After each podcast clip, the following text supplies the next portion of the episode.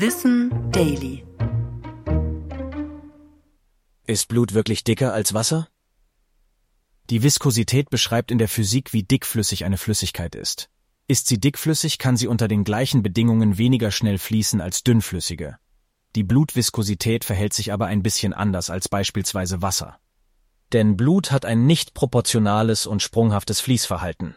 Es hat nämlich eine besondere Eigenschaft. Die Viskosität nimmt ab, wenn der Durchmesser der Blutgefäße steigt. Wenn also ein Gefäß aus welchen Gründen auch immer verengt ist, wird das Blut flüssiger und verhindert damit, dass es sozusagen stecken bleibt. Das liegt an der Verformbarkeit der roten Blutkörperchen, der Erythrozyten. Durch Scherkräfte an den Wänden der Gefäße werden diese Blutkörperchen in die Mitte des Blutstroms gedrückt, und es kann problemlos auch durch enge Passagen fließen.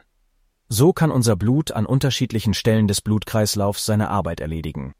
Wie dickflüssig Blut ist, hängt also von verschiedenen Faktoren ab. Auch das Alter und Geschlecht haben Einfluss. Im Durchschnitt beträgt die Viskosität von Blut 4,5 Millipascal. Wasser liegt bei etwa einem Millipascal. Bei Männern ist sie höher, bei Neugeborenen sogar besonders hoch.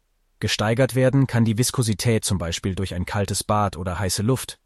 Rein physikalisch stimmt es also. Blut ist dicker als Wasser. Ich bin Tom und das war Wissen Daily. Produziert von Schönlein Media.